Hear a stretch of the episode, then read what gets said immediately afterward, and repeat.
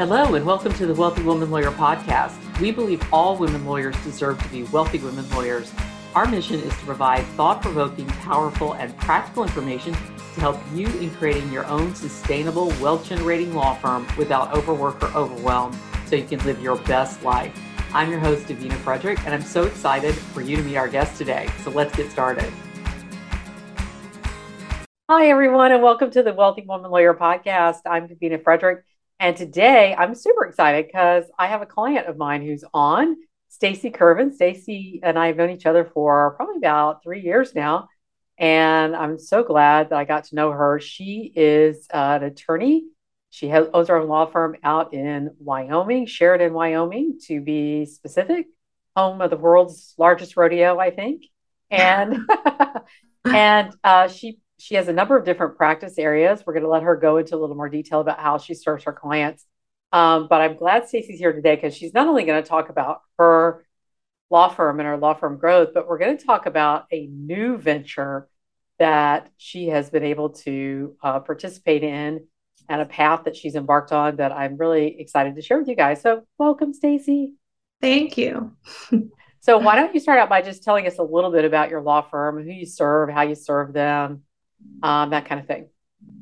Sure. Um, so we are basically a general practice firm, but we primarily um, help people with um, criminal defense and family law. Um, I also practice immigration and uh, workers' compensation. And then my associate practices in uh, bankruptcy as well as criminal defense and um, family law. And then we're in the process of hiring another associate.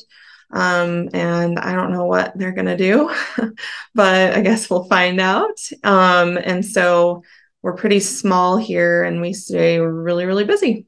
So yeah. that's what we do. I, and I think to give people some context, because I know it took it, you know, like you and I've had many conversations about what it's like to work in Wyoming and mm-hmm. particularly where you are. And it's very sort of uh, rural and not as populated and the legal community is pretty small. So give us a, a little bit of an idea, kind of what, and I, I think for people in bigger communities, they have a tendency more to specialize. But where you are, you almost need to be a little bit of a generalist because the population is so underserved when it comes to legal services, right? Right. Um, so just for an idea of size, um, Sheridan has a little less than 20,000 people total. Um, so at least that's the last time I drove by the population side. um, yeah. So it is very small. I mean, we do have a lot of attorneys here, and I by a lot I mean just for our size. Um, but in the surrounding areas, a lot of people have been retiring and kind of getting out of family law specifically. So there's really been a need for that. And working here as an attorney, you you have to travel. So I work all around the state. I'm also licensed in Montana, so I go to Montana a lot. Um, Billings, Montana, is only t- um, about an hour and 45 minutes away from here. Uh, so I go there regularly. Um, and we have to travel to Casper, which is two hours away, Cheyenne, which is four hours away. Um, Buffalo is only 40 minutes away. Uh, Gillette is about an hour and a half away. And so those are the places we regularly travel to. Um, and so the areas around here are underserved. And so we have yeah. to go, we have to be willing to travel. So as an attorney in Wyoming, that's just regular you just, you just hop in the car and you go and you travel but we are able to appear remotely for a lot of things. So traveling is really just for those important hearings. Um, but yeah we do have people call in for random contract review um, putting liens on things stuff like that that we just have to research um, and do if we want. Right now we're kind of busy so we don't have to take those cases and we can refer them out. But yeah we really have to be able to take on all areas. Right, right, right. Um, and that, and that for you, that really kind of suits you too, because you also love the variety of that from what you, you and I've discussed to be able to do, you know, different things and, and, uh, you know, break it up a little bit so you're not doing the same thing all the time. Your, uh, let's talk about kind of where, where you started in your firm, how long you've been practicing, how long you've had your own practice, and um, and some of your some of the things uh, that have led to your growth and some of the things you've done as you've grown. Um, so let's start. I, that's a lot of questions in one. So let's just start with your, how long you practiced and, and when you started your. What led you to start your own practice? Sure. Um, so I've been practicing for about seven and a half years now. Um, and I started out with a firm here in Sheridan. I was there for about four and a half years. And then I decided to leave and open my firm. So that was in January 2019. Um, so about three and a half years, I think that is. um, and I it was just me for I think four months or so. And then I was too busy and I couldn't handle that myself. So I hired a part-time paralegal. Um, and she kind of grew into full-time because uh, I was expecting my third child. And so by the time I had the child, I wanted my paralegal to be full-time. Um, and so she was kind of coming back from maternity leave, so that worked out well. So she came on full time, and then I don't know. I started talking to you because I didn't know what to do anymore. um, because I became too busy. Um, and so I moved into having my paralegal and a receptionist. Um, I'm not sure when that was. I think it was before I was talking to you, um, but it, I think it was about a year and a half in. Um, and so I had them, and then I moved into a new building, which is where I'm at now, um, and decided that I needed, well, you told me I needed another associate and talked me into that. So my associate Jenna came on board a year ago today, actually. I've been trying to remind myself that um, to tell her, wow. thank you for staying for a year. Yeah. Well, um, I, actually, actually, I think you had. Uh, so first of all, just to clarify, I did not talk you in anything. I you I was you I, I encourage you understand that I needed that help. you needed that, right? Um, mm-hmm. Because uh, one of the things about Stacy is she has an incredible work ethic, mm-hmm. and she loves to work. Uh, and so she will work around the clock. And she also has three little kids at home. How, how old are her kids? Um, my oldest is six, my middle is four, and my youngest is two and a half. Two and a half, yeah.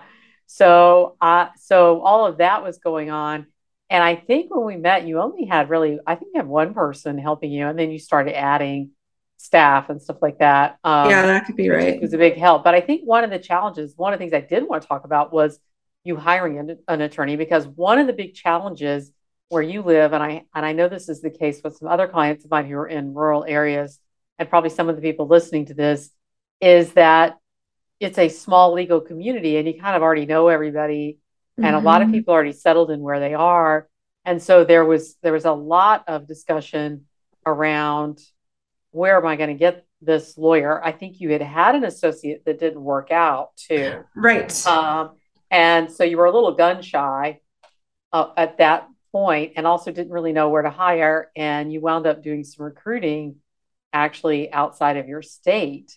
So, what was that? First of all, what was that experience like in hiring your first associate and not having that worked out? What kind well, of things did you go through with that? My first associate, she was a legal assistant at my old firm with me, but she was going to law school online at Mitchell Hamline. It was like one, it was pre COVID and it was one of the first ABA accredited programs. So she was going there. And then when I realized I was going to leave, she was also having some difficulty. So she wanted to leave as well. And so we kind of decided that, you know, she'd help me out and um, do some externship stuff and whatever. And then she'd work with me when she was a lawyer. Um, I kind of realized during that process that it was probably not going to work because she didn't really seem like she had the work ethic I was looking for.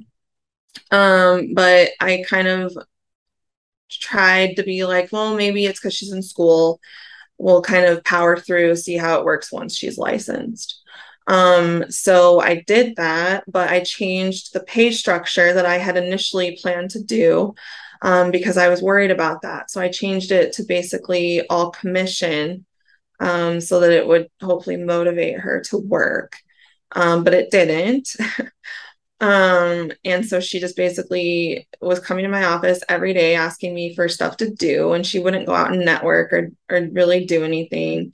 Um, and so basically, I tried to change up ways that I paid her. I tried to do a whole bunch of different stuff to motivate her, and it just didn't work out. So I basically just told her, like, I'm sorry, like, this isn't working. You're going to need to leave. Um, she cleared out her office. It really just kind of ended poorly, and she and I have not spoken really since then. Um, I also realized after that point that I needed somebody experienced right now for my first hire because I just did not have the time to teach someone how to be a lawyer.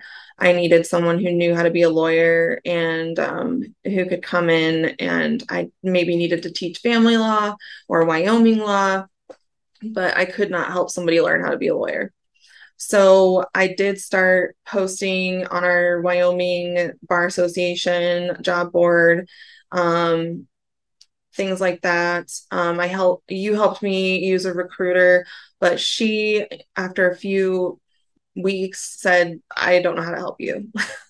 um like i can't help you find somebody there uh she i don't think she had really helped someone this rural um, so I reached out to the University of Wyoming Law School um, and they posted and they also spoke to some people. So that's how I found my current person. And basically, she reached out to my paralegal because she knew her and asked her some questions. And so she then sent me her resume and an email. And basically, I was like, you're good. Like, when can you start? You're perfect. Because she was a prosecutor. But she's from she was from Colorado too. But she so had she gone to UW, um, University of Wyoming Law School, and then she had gone and been a prosecutor for two years in Colorado. And so I knew that she would work out well by her resume and everything. And um, my paralegal told me about her too. And she seemed like she'd be a great fit. We scheduled an interview basically just as a formality. Um, and at the end of the interview, I'm like, so um, when can you start? and we had to wait a few months. I think I interviewed her in like May and she couldn't start until August. And so it was pretty rough because I mean, I was busy. Like I was really like it was hard. So yeah, yeah. Yeah. I and, and I mean to me, like what the reason I wanted you to share that story is because I think so many people uh, listening to this podcast will have experienced similar things where they may have tried to hire an associate and it didn't work out. And sometimes people get so discouraged and they kind of just think, well, this, I just need to, you know, I'm just going to figure out something else because I'm not going to be able to hire anybody. And mm-hmm. I know that there was a lot of that when you and I first, you know, began talking about it. Mm-hmm. And it, mm-hmm. and it takes, uh, and then it takes sort of letting go of some of that and saying, okay, well, if I were to hire an associate, what would that look like? And maybe I can. And we really brainstormed. We were constantly sort of brainstorming on connections and people you could talk with and looking outside the state and all that. And it and it all worked out really well because this particular person was able to move back, had a spouse who was willing to um, move move back here and everything. So you know, yay! Now you're yeah. on the search again, which is wonderful. And and I'm just you know, all of this so that people have a, a context too is that your revenue has been doubling and doubling and doubling. Uh, yeah, all that. It's been doubling, I think, almost every year um, since I opened. And um, obviously, I got to the point before pre Jenna where I you had informed me that like once I hit that number, I really can't do it alone anymore, which was apparent. Um, and this year we're I think we're on track right now to be right at probably a million. Yay! Yay. Yeah, cross over that million. And that's why we need to hire that. another person. Right, and we're also um I also am buying a building. So we close uh in in about four weeks. So that's wonderful. That's wonderful. Yeah. yeah, I think when we started, you were probably around quarter million to 300 or kind of in that range. And so it's been a lot of very rapid growth. Mm-hmm. And it's mm-hmm. one of the things that, you know, we did, we have talked about a lot is that you, there's there, you there's only so far you can get yourself, even with a really good team, depending on your practice areas, because uh, there are only so many hours in a day, and eventually you really need somebody else. And especially if you want, I think one of the big wins for me, I know, was when you planned a vacation and you actually left your firm and took your kids and your hubby and went to Cancun. I think it was was it Cancun or Tulum?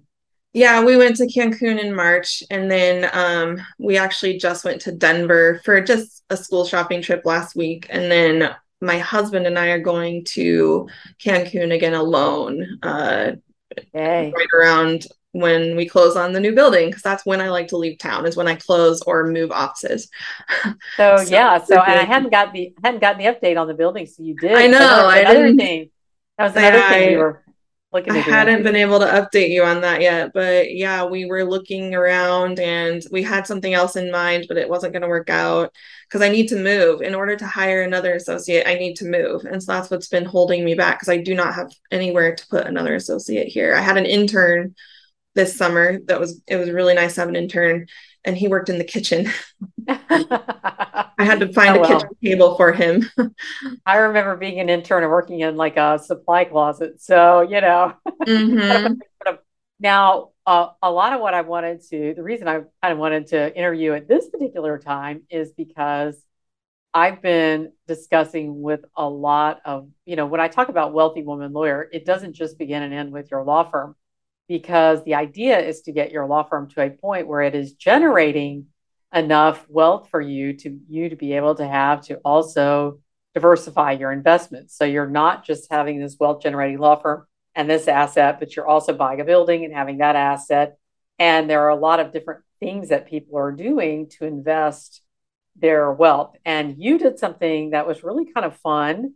And i i think a lot of people enjoy hearing about it because you follow you didn't do something else that was sort of legal or go invest you know you may have stuff in the stock market but but what you did is you followed another passion mm-hmm. and kind of took advantage of an opportunity that came up so why don't you tell us about that business that you decided to invest in and why um so in may-ish I my husband and I bought a tanning salon. Um, and actually it is the only tanning salon in Sheridan. So oh wow. Yeah, so it's a little bit different because we don't have a million tanning salons here. We have one. yeah. in we Florida we got them everywhere. Plus we've got the beach and the sunshine and which is ironic since you yeah. have the sun all the time. yeah. Yeah, right. And you say and I am and and if you for those watching the video, you'll see how pale I actually am uh, as a native Floridian.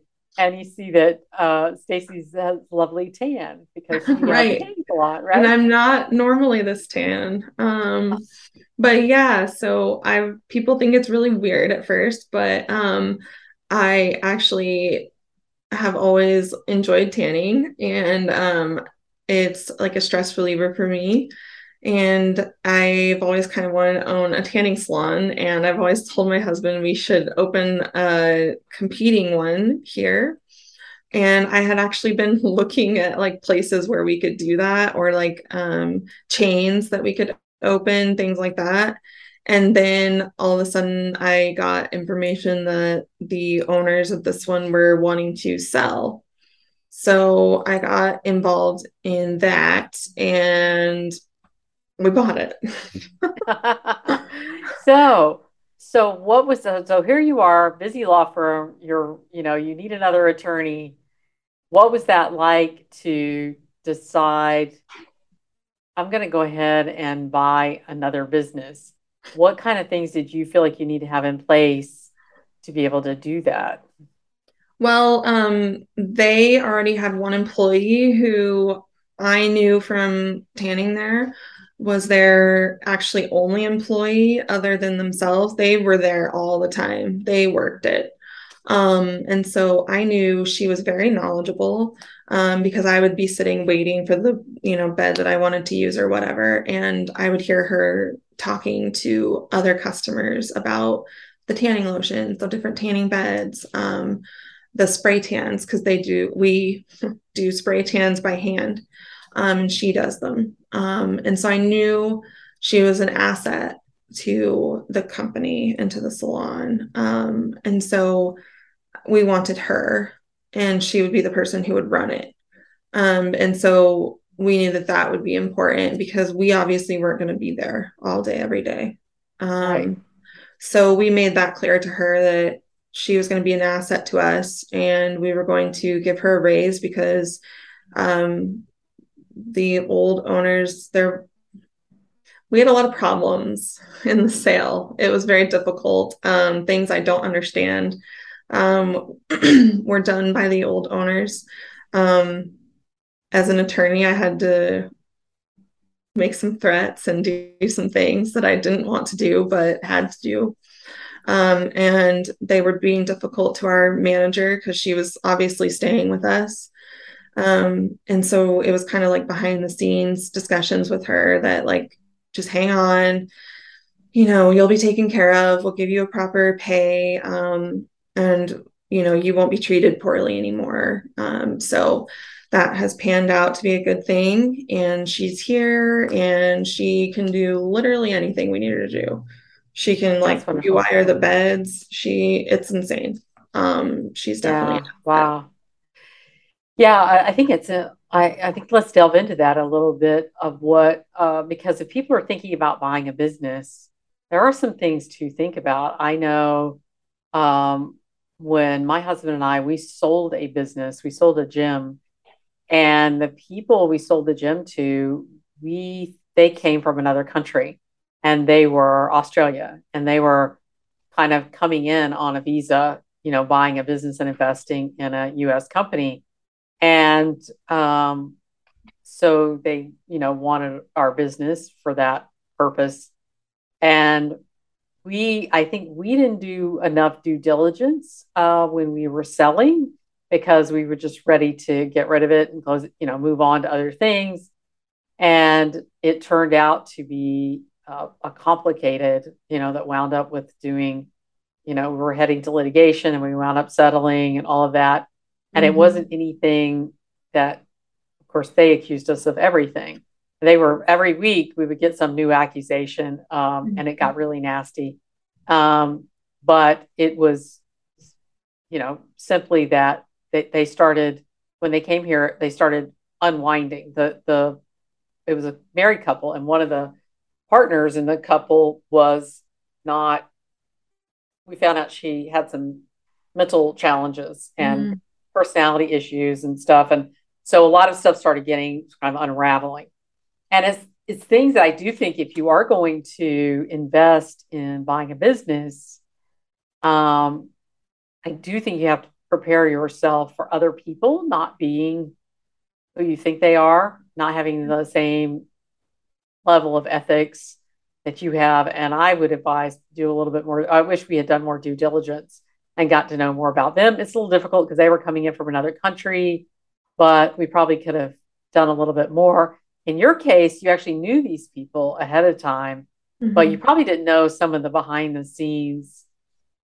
You know, you probably didn't know them that well it's kind of like no. marrying somebody. like yeah. Um, yeah, I didn't know them like well, but I knew about them. Um, and I knew they weren't great people. Um, and so I knew going in that uh, they were probably going to try to do some things. Um, I knew that we were paying too much. And um, it was just, I, um, by the end, I knew that they were going to take things out of the salon that they shouldn't. Um, and I thought about a lot of things that I could do. Um, I thought about not paying the full amount owed because um, we paid some earnest money essentially.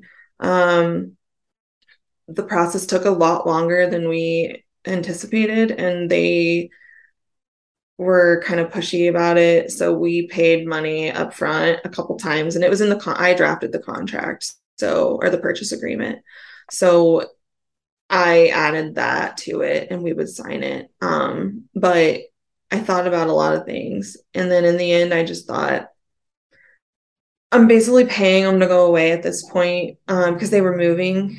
Um, and I just, I didn't want to deal with it anymore.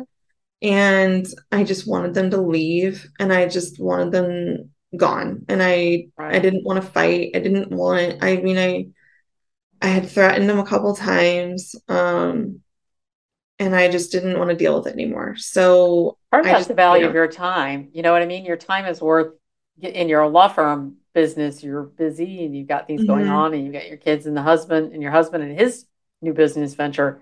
Right. And so you kind of have to make choices at that point. Is it worth it to the detriment of these other things? Right. Yeah, that's kind of what we wound up deciding as well, which was interesting. I always find it interesting because oftentimes lawyers in our own handling of our own business, we tend to be more apt to sort of let some things go or whatever because mm-hmm. we sort of mm-hmm. do the evaluation and we know what it is like if you actually get into a litigious situation mm-hmm. how how you know stressful like there's an emotional cost and a physical cost and all of those things that go on when you get there. And so I find it's interesting because I often find lawyers tend to be like, ah, you know, I'll just write this off, right? Yeah.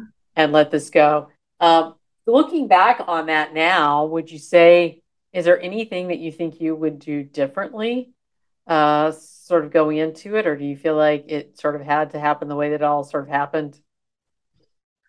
You know, I think it's fine the way it happened. I maybe could have negotiated a lower price. Um, but I think in the end, it's okay. We've really gone forward with we don't talk negatively about the old owners. They have a very negative reputation. We've gotten a lot of clients back who stopped coming because of the old owners. Um, and they weren't comfortable there, particularly because of the, the male owner. Um, he made females very uncomfortable. Um, so a lot of people have come back and we've changed a whole lot of things. It's just a better um, feel and better environment. And so, you know, we don't allow anyone to talk negatively. If people talk negatively about them to us, we don't engage in that kind of behavior. So I think if I had done something, um, not paid them the full amount, um, really started more of an issue with them, I think it would have just fueled that negative and negativity, I guess, because they would have spread things about us. However, I've kind of kept a positive relationship in their opinion. Mm-hmm. Um, I allow the female owner to tan for free. I told her she can. I don't really care, whatever. Um, are they moving? I thought they were moving away. They did move, um, but she comes back. She has a daycare in town still, and so she comes back occasionally. So it's rare that she's even here. Um, she came in and bought a ton of our old inventory that was like their inventory, but we discounted it because we wanted it out, and she bought like twelve hundred dollars worth of it. Um, so I just am trying to keep things positive, and I think that's probably for the best because they're not probably maybe they are i don't know i haven't heard anything about them like trashing us or our salon so that's probably it was probably a better choice yeah, yeah, yeah. So how now what kind of improvements have you made in the business? Because you've done, I know you've changed the name, you have a cute slogan, you've done all that, you've kept this good employee. I saw where you were sort of looking for another employee, it looks like. What other kinds of investments or kind of plans do you have for this business? We completely repainted the entire inside um, so we have like a front area that's like a little boutique area, and then we have 10 rooms. Um, we have nine beds and one spray tan room. So we were painting for forever. Um, like ever. Uh, we were there all day on a, on Saturdays and Sundays for like four weeks, and we would take our kids and they would just watch their iPads. We pawned them off on their grandparents a couple times. Um, yeah, it was a big thing, and we had some of our employees help, and um, our manager helped a lot.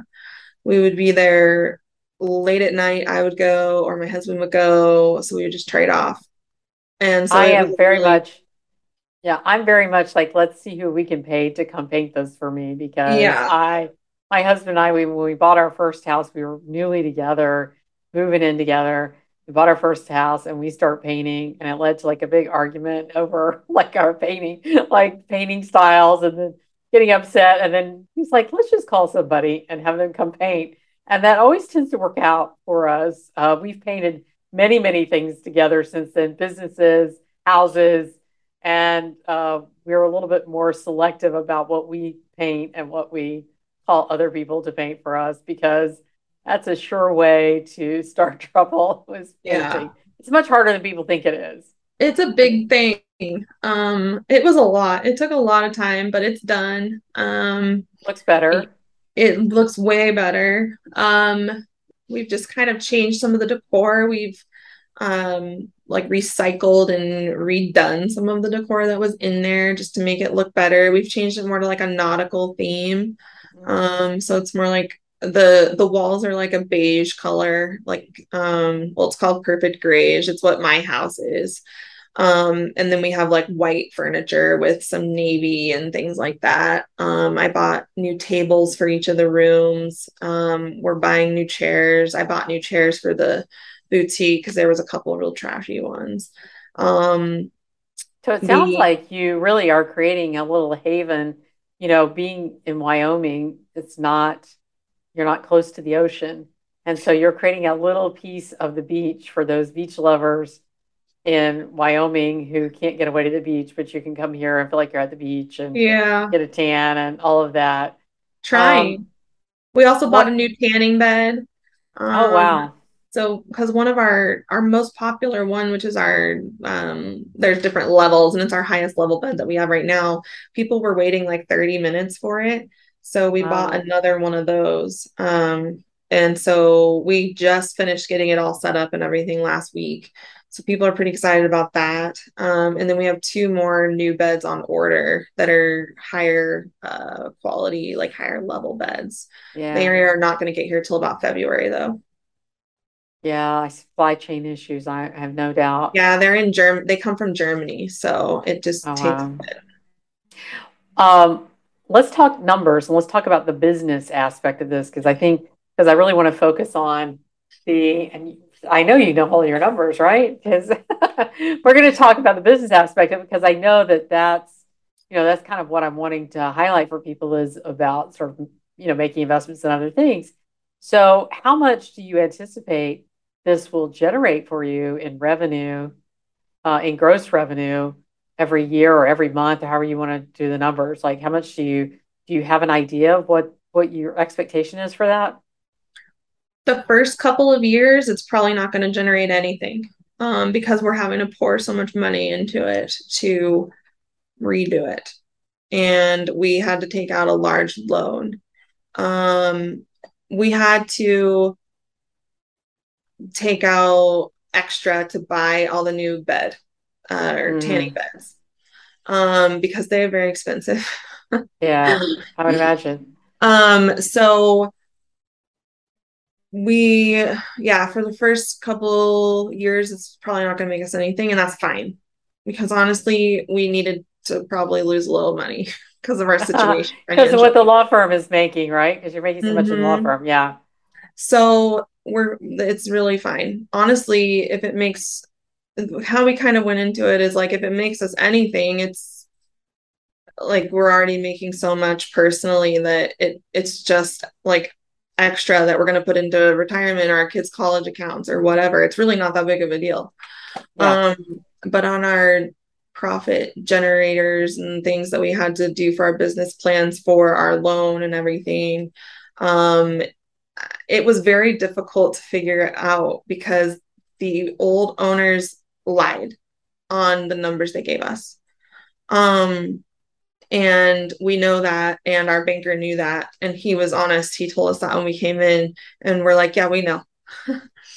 um, because it didn't make any sense. Their books didn't make any sense. Mm-hmm. Um, so it, we're we're unsure because of that.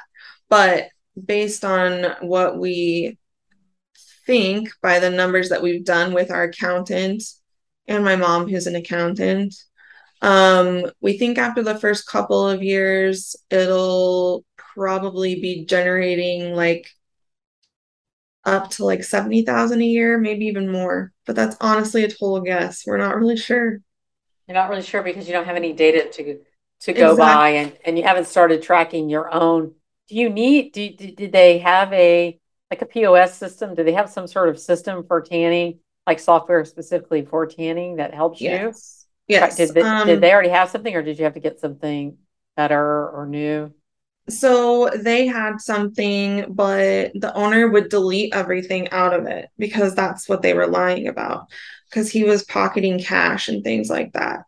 Um, uh, and so that's why the numbers are not correct because um, the year before we bought it, he had pocketed $70,000 of cash. Um, and so it was not reported correctly. So, so he had sort of a I, he had sort of a tax strategy there Mm-hmm. Some might say. mm-hmm. okay.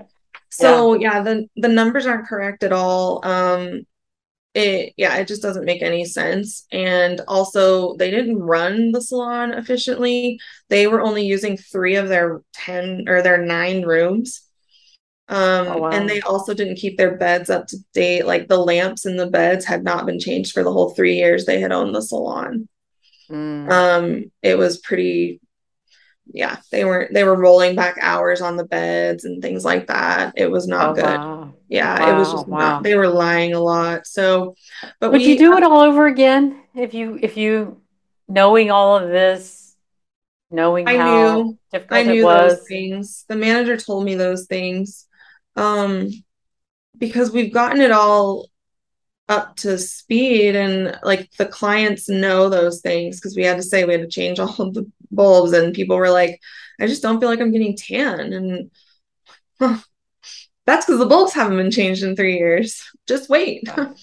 Wow. um i mean really if it's uh, if it's running properly and everything's being maintained um it's really just like a cash cow because people i mean even all summer i mean we've been at you know 100 and plus degrees. We've still had at least 15 to 18 clients tanning a day.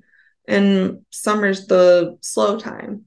In the winter we'll have like 40 to 60 people a day. So i would imagine i would imagine that also help like when you live in a colder climate where it snows shorter days and all the dark you know that there's probably a lot of people who tan there for the vitamin D for the light. Yeah, the vitamin D for the lights to help with depression and yep. things like that. Uh, so it goes beyond sort of you know just how you, you that you like the look of a tan or how you're going to look at the beach when you go. Mm-hmm. It goes. It's it's really more of that as well. So we also have a red light bed, which people are loving. So mm. um, it's you know rehabilitative, and since my husband's a physical therapist, he's also pushing it with his people too. So that's pretty popular also. And that it's the only red light bed in Sheridan. Wow. We have we actually have our own red light um, here. My husband does that all the time mm-hmm. because it really helps with it doesn't uh, have harmful rays, but it really helps with the, you know, mental your mental state and all of mm-hmm. that and does many other things for you. So um very interesting. So But would what, I do it all again? I Yet to be seen. Um, one of the challenges is the employees because I went from um, my three employees here to also having one at one point earlier this summer I had six employees there. So it's a lot. And my manager is a difficult person for people to get along with. So I've been working with her on that. She gets along with me okay. I can talk to her. Um, she's the I one can, who's so great at doing everything. Yeah. But so she's just not a people person. And it's because she's been by herself for years and years and years. She hasn't had to work with anyone. Um, so that's one I, of the things you did was hire a number of employees. You staffed up. Mm-hmm. I hired. I mean, we had to. Um, because she was working like 104 hours a week. I mean, it was nuts. Um, but I hired like five additional people, five or yeah, five additional people at one point. Um, and a few of them left for college. Um, one quit because of working with my manager. Um, but she wasn't a stellar employee anyways. So um yeah, right now I have four employees and I'm hiring for one employee. Yeah. So that really also thrusts you. I mean, you've been managing people at the law firm, but you've had kind of a small team at the law firm and you've known them really well and that kind of thing. And so did this has this really challenged you from a management standpoint and really learning how to be a better manager and a good manager and all of that? Because I don't you haven't had that. You've had some challenges in the law firm, but was there a difference? Mm, I mean, I used to be when I was younger, like in college, I used to be a manager of a restaurant. Um, so I'm kind of used to it. It's been a while. Um, but I would say that back then I wasn't as mature as I am now. So it was more uh now I'm just better at dealing with people. And so I'm trying to teach that to my manager. Um, and so, and like Ian, my husband, sorry, can't, he can't deal, she doesn't get along with him well. Um, which is funny because he gets along with everybody. He's super passive and like doesn't ever have any issues with anyone. And I don't know if it's because she didn't get along with the male owner previously because he was very mean to her. And so I don't know if that's just like sticking with that. And so I have to deal with everything. Um, but I also create the schedules and I post them on an app. So like I have to remember to do that.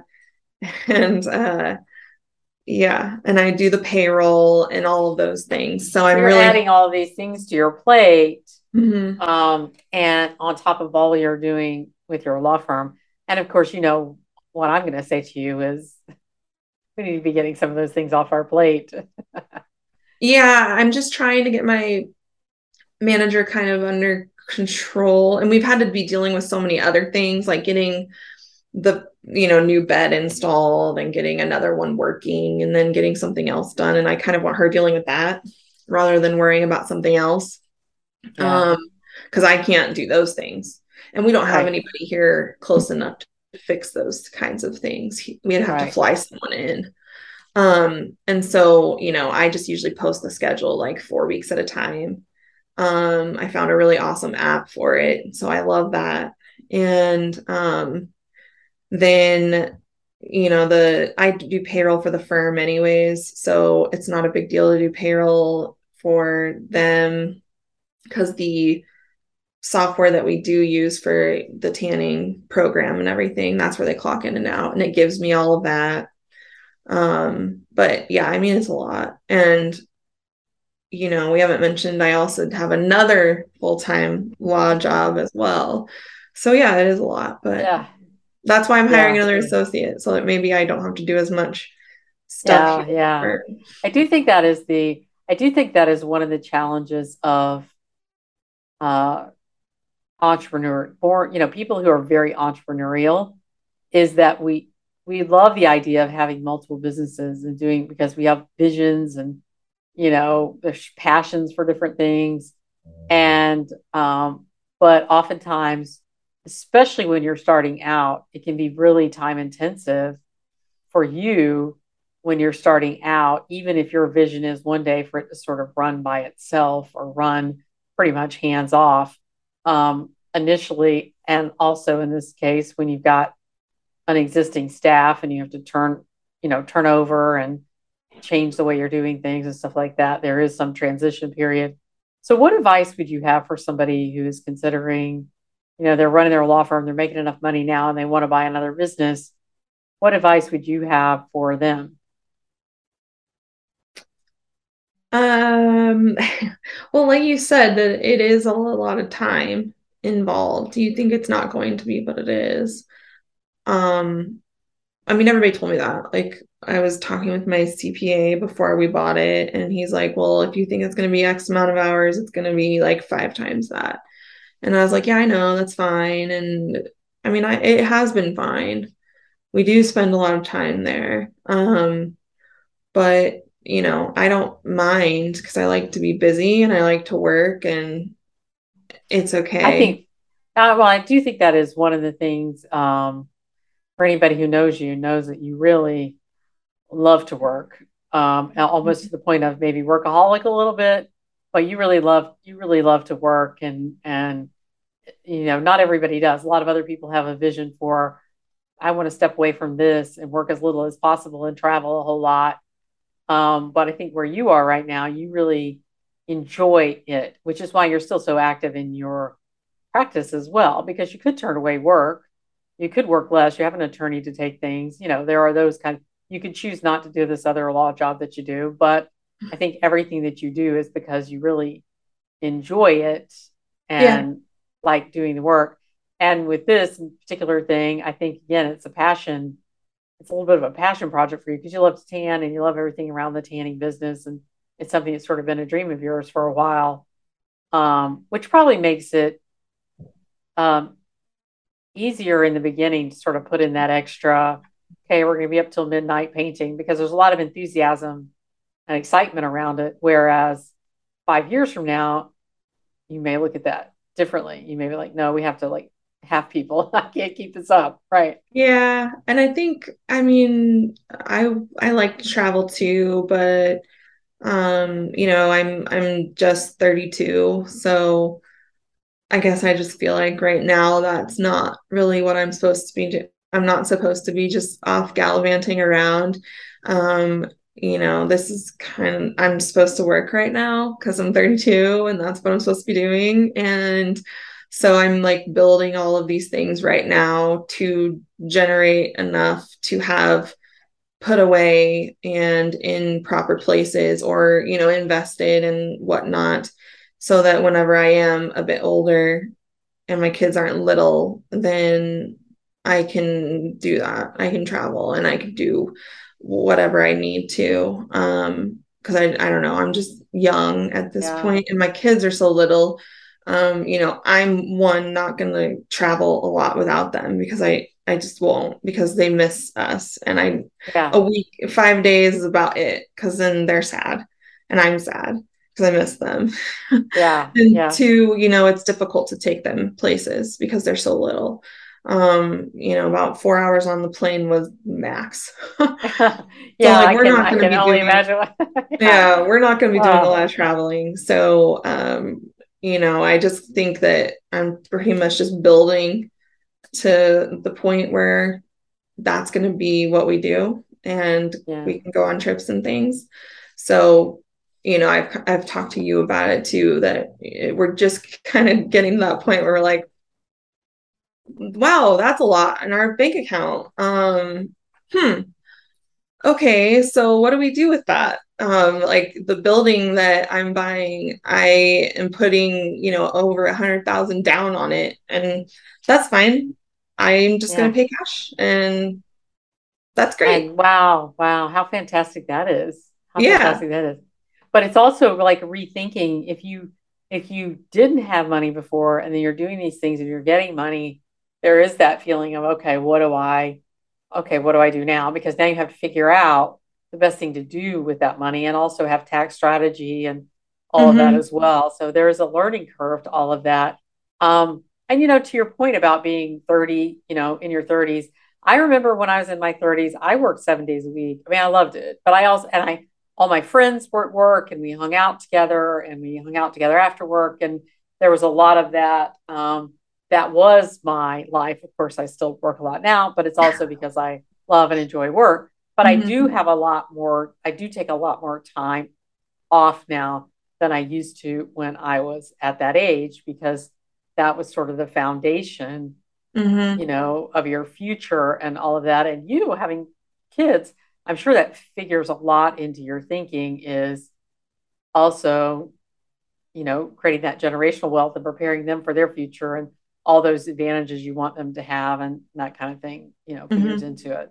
As long as you got the energy and the stamina and you love doing it, hey, go for it. You get to be 57. You don't have as much stamina as you used to. yeah, no, no, not doing this yeah. whenever I'm that old. you say that. Well, let me. We'll see how that is. Um, I'm not going to be one of those attorneys that they have to force to retire. That's not me. no, no, good, good. Well, Stacy, I've enjoyed this conversation. And it was great to catch up with you because you and I are overdue for a catch up, which we're on the book soon for. So, um, but I'm really excited that you shared your experience of buying a business because I know a lot of people have these sort of ideas in their mind, and I'm, you know, it'll be not only I think there'll be an encouragement factor for people, but also, you know, some things to think about before they go into buying another business. And also just what life has been like for you over the last couple of years with going, you know, from a quarter million to a million, you know, that's huge. That's huge. Mm-hmm. And what a mm-hmm. life changing sort of thing. It gives you a lot more options and lets you go down some more exciting kind of paths, adventures, you know? Right. So thanks so much. Why don't you tell us where we can connect with you if anybody wants to reach out to you and, you know, just connect with you. Maybe somebody wants to apply for that job and sure Wyoming is gorgeous. As somebody who just went out, I was just out in that in that area and it's so beautiful out there. So um share um, the information. Yeah, well, I'm on Facebook. Um, just my name, Stacy Kirven, no E in the first name, and then K I R V as in Victor E N. Um, and then my email is just Stacy at kirvenlawwyo.com. Those are the best ways to reach me. And that's your web address then? Um, that's my email. Mm-hmm. And then what's my your, website. what's your web address? Is it the extension of your email? My website? Yeah, your website. Yeah, my my website is uh, just www.kirvenlawwyo.com. Right. That's what I'm saying. If they wrote your email to that, it's probably your website URL on the extension of that. So yeah. Mm-hmm. Um, although some people do things differently, who knows? A lot of people use it Gmail still, which just makes my skin crawl. Um, but anyway, that's right. my tanning salon's email. Oh no, you need to change it. You need to change it. I can't. All right, my friend. I will talk to you soon. Thanks so much for being here. Yep. Thank you. We hope you've enjoyed today's episode of the Wealthy Woman Lawyer podcast. If you have, we invite you to leave us a review on your preferred podcast platform.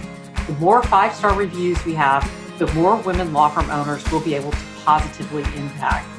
Your thoughts and opinions are so important to us. If you are a woman law firm owner who wants to scale your law firm to a million dollars or more in gross annual revenue and do it in a way that's sustainable and feels good to you, then we invite you to join us in the Wealthy Woman Lawyer League. The League is a community of highly intelligent, goal oriented, and driven women law firm owners who are excited to support one another on their journeys to becoming wealthy women lawyers. We'll be sharing so much in the League in the coming year, including the exclusive Million Dollar Law Firm Framework that until now I've only shared with my private one to one clients. For more information and to join us, Go now to www.wealthywomanlawyer.com slash league. That's www.wealthywomanlawyer.com slash lead. League is spelled L-E-A-G-U-E. We look forward to seeing you soon in the league.